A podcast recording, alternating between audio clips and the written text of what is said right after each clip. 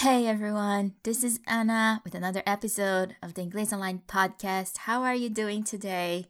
So, listen to this Mary's and Jack's cars are outside.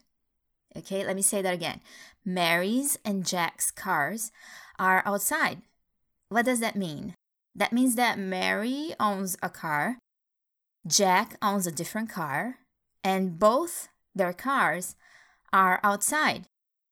So I'm focusing on the possessive case. It's that way of expressing possession where we use an apostrophe and the letter S.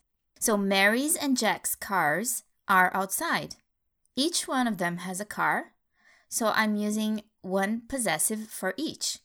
Mary's and Jack's cars are outside. So, what would happen if, let's say, a couple of people, let's say a husband and a wife, if they shared a car, if they had one car for both of them?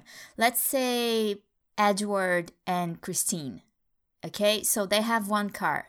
So, Edward and Christine's car is outside.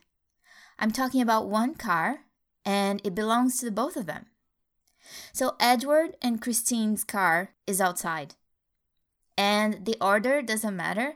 So I could say Christine and Edward's car is outside, same thing.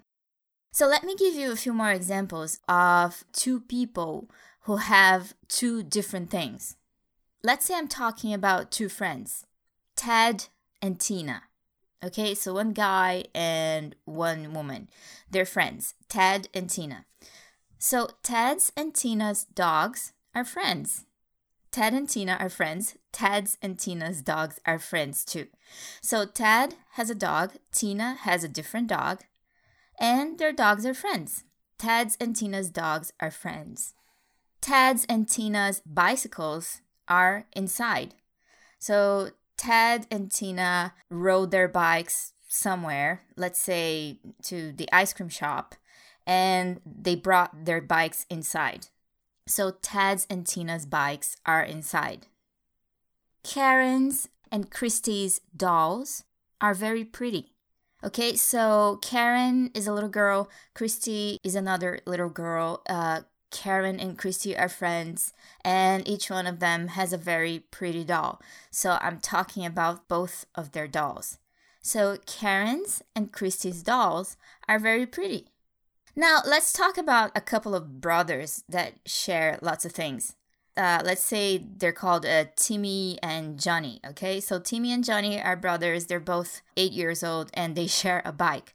So Timmy and Johnny's bike is blue. They have only one bike. Timmy and Johnny's bike is blue. Notice that the apostrophe and the letter S go after the second name, right? The last name. So Timmy and Johnny's bike is blue. It's only one bike. Timmy and Johnny's bedroom is very large. They share a bedroom and it's a large bedroom. Timmy and Johnny's bedroom is large.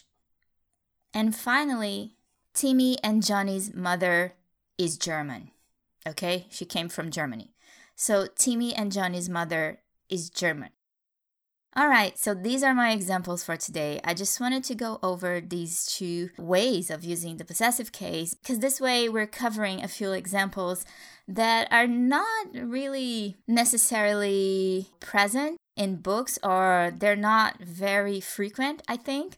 And again, this is something I don't hear a lot of students using correctly. I thought this would be a good opportunity to go over a few examples give it a listen, okay? Get familiar with these ways of using the possessive case. I hope you've enjoyed it and see you next time. Bye.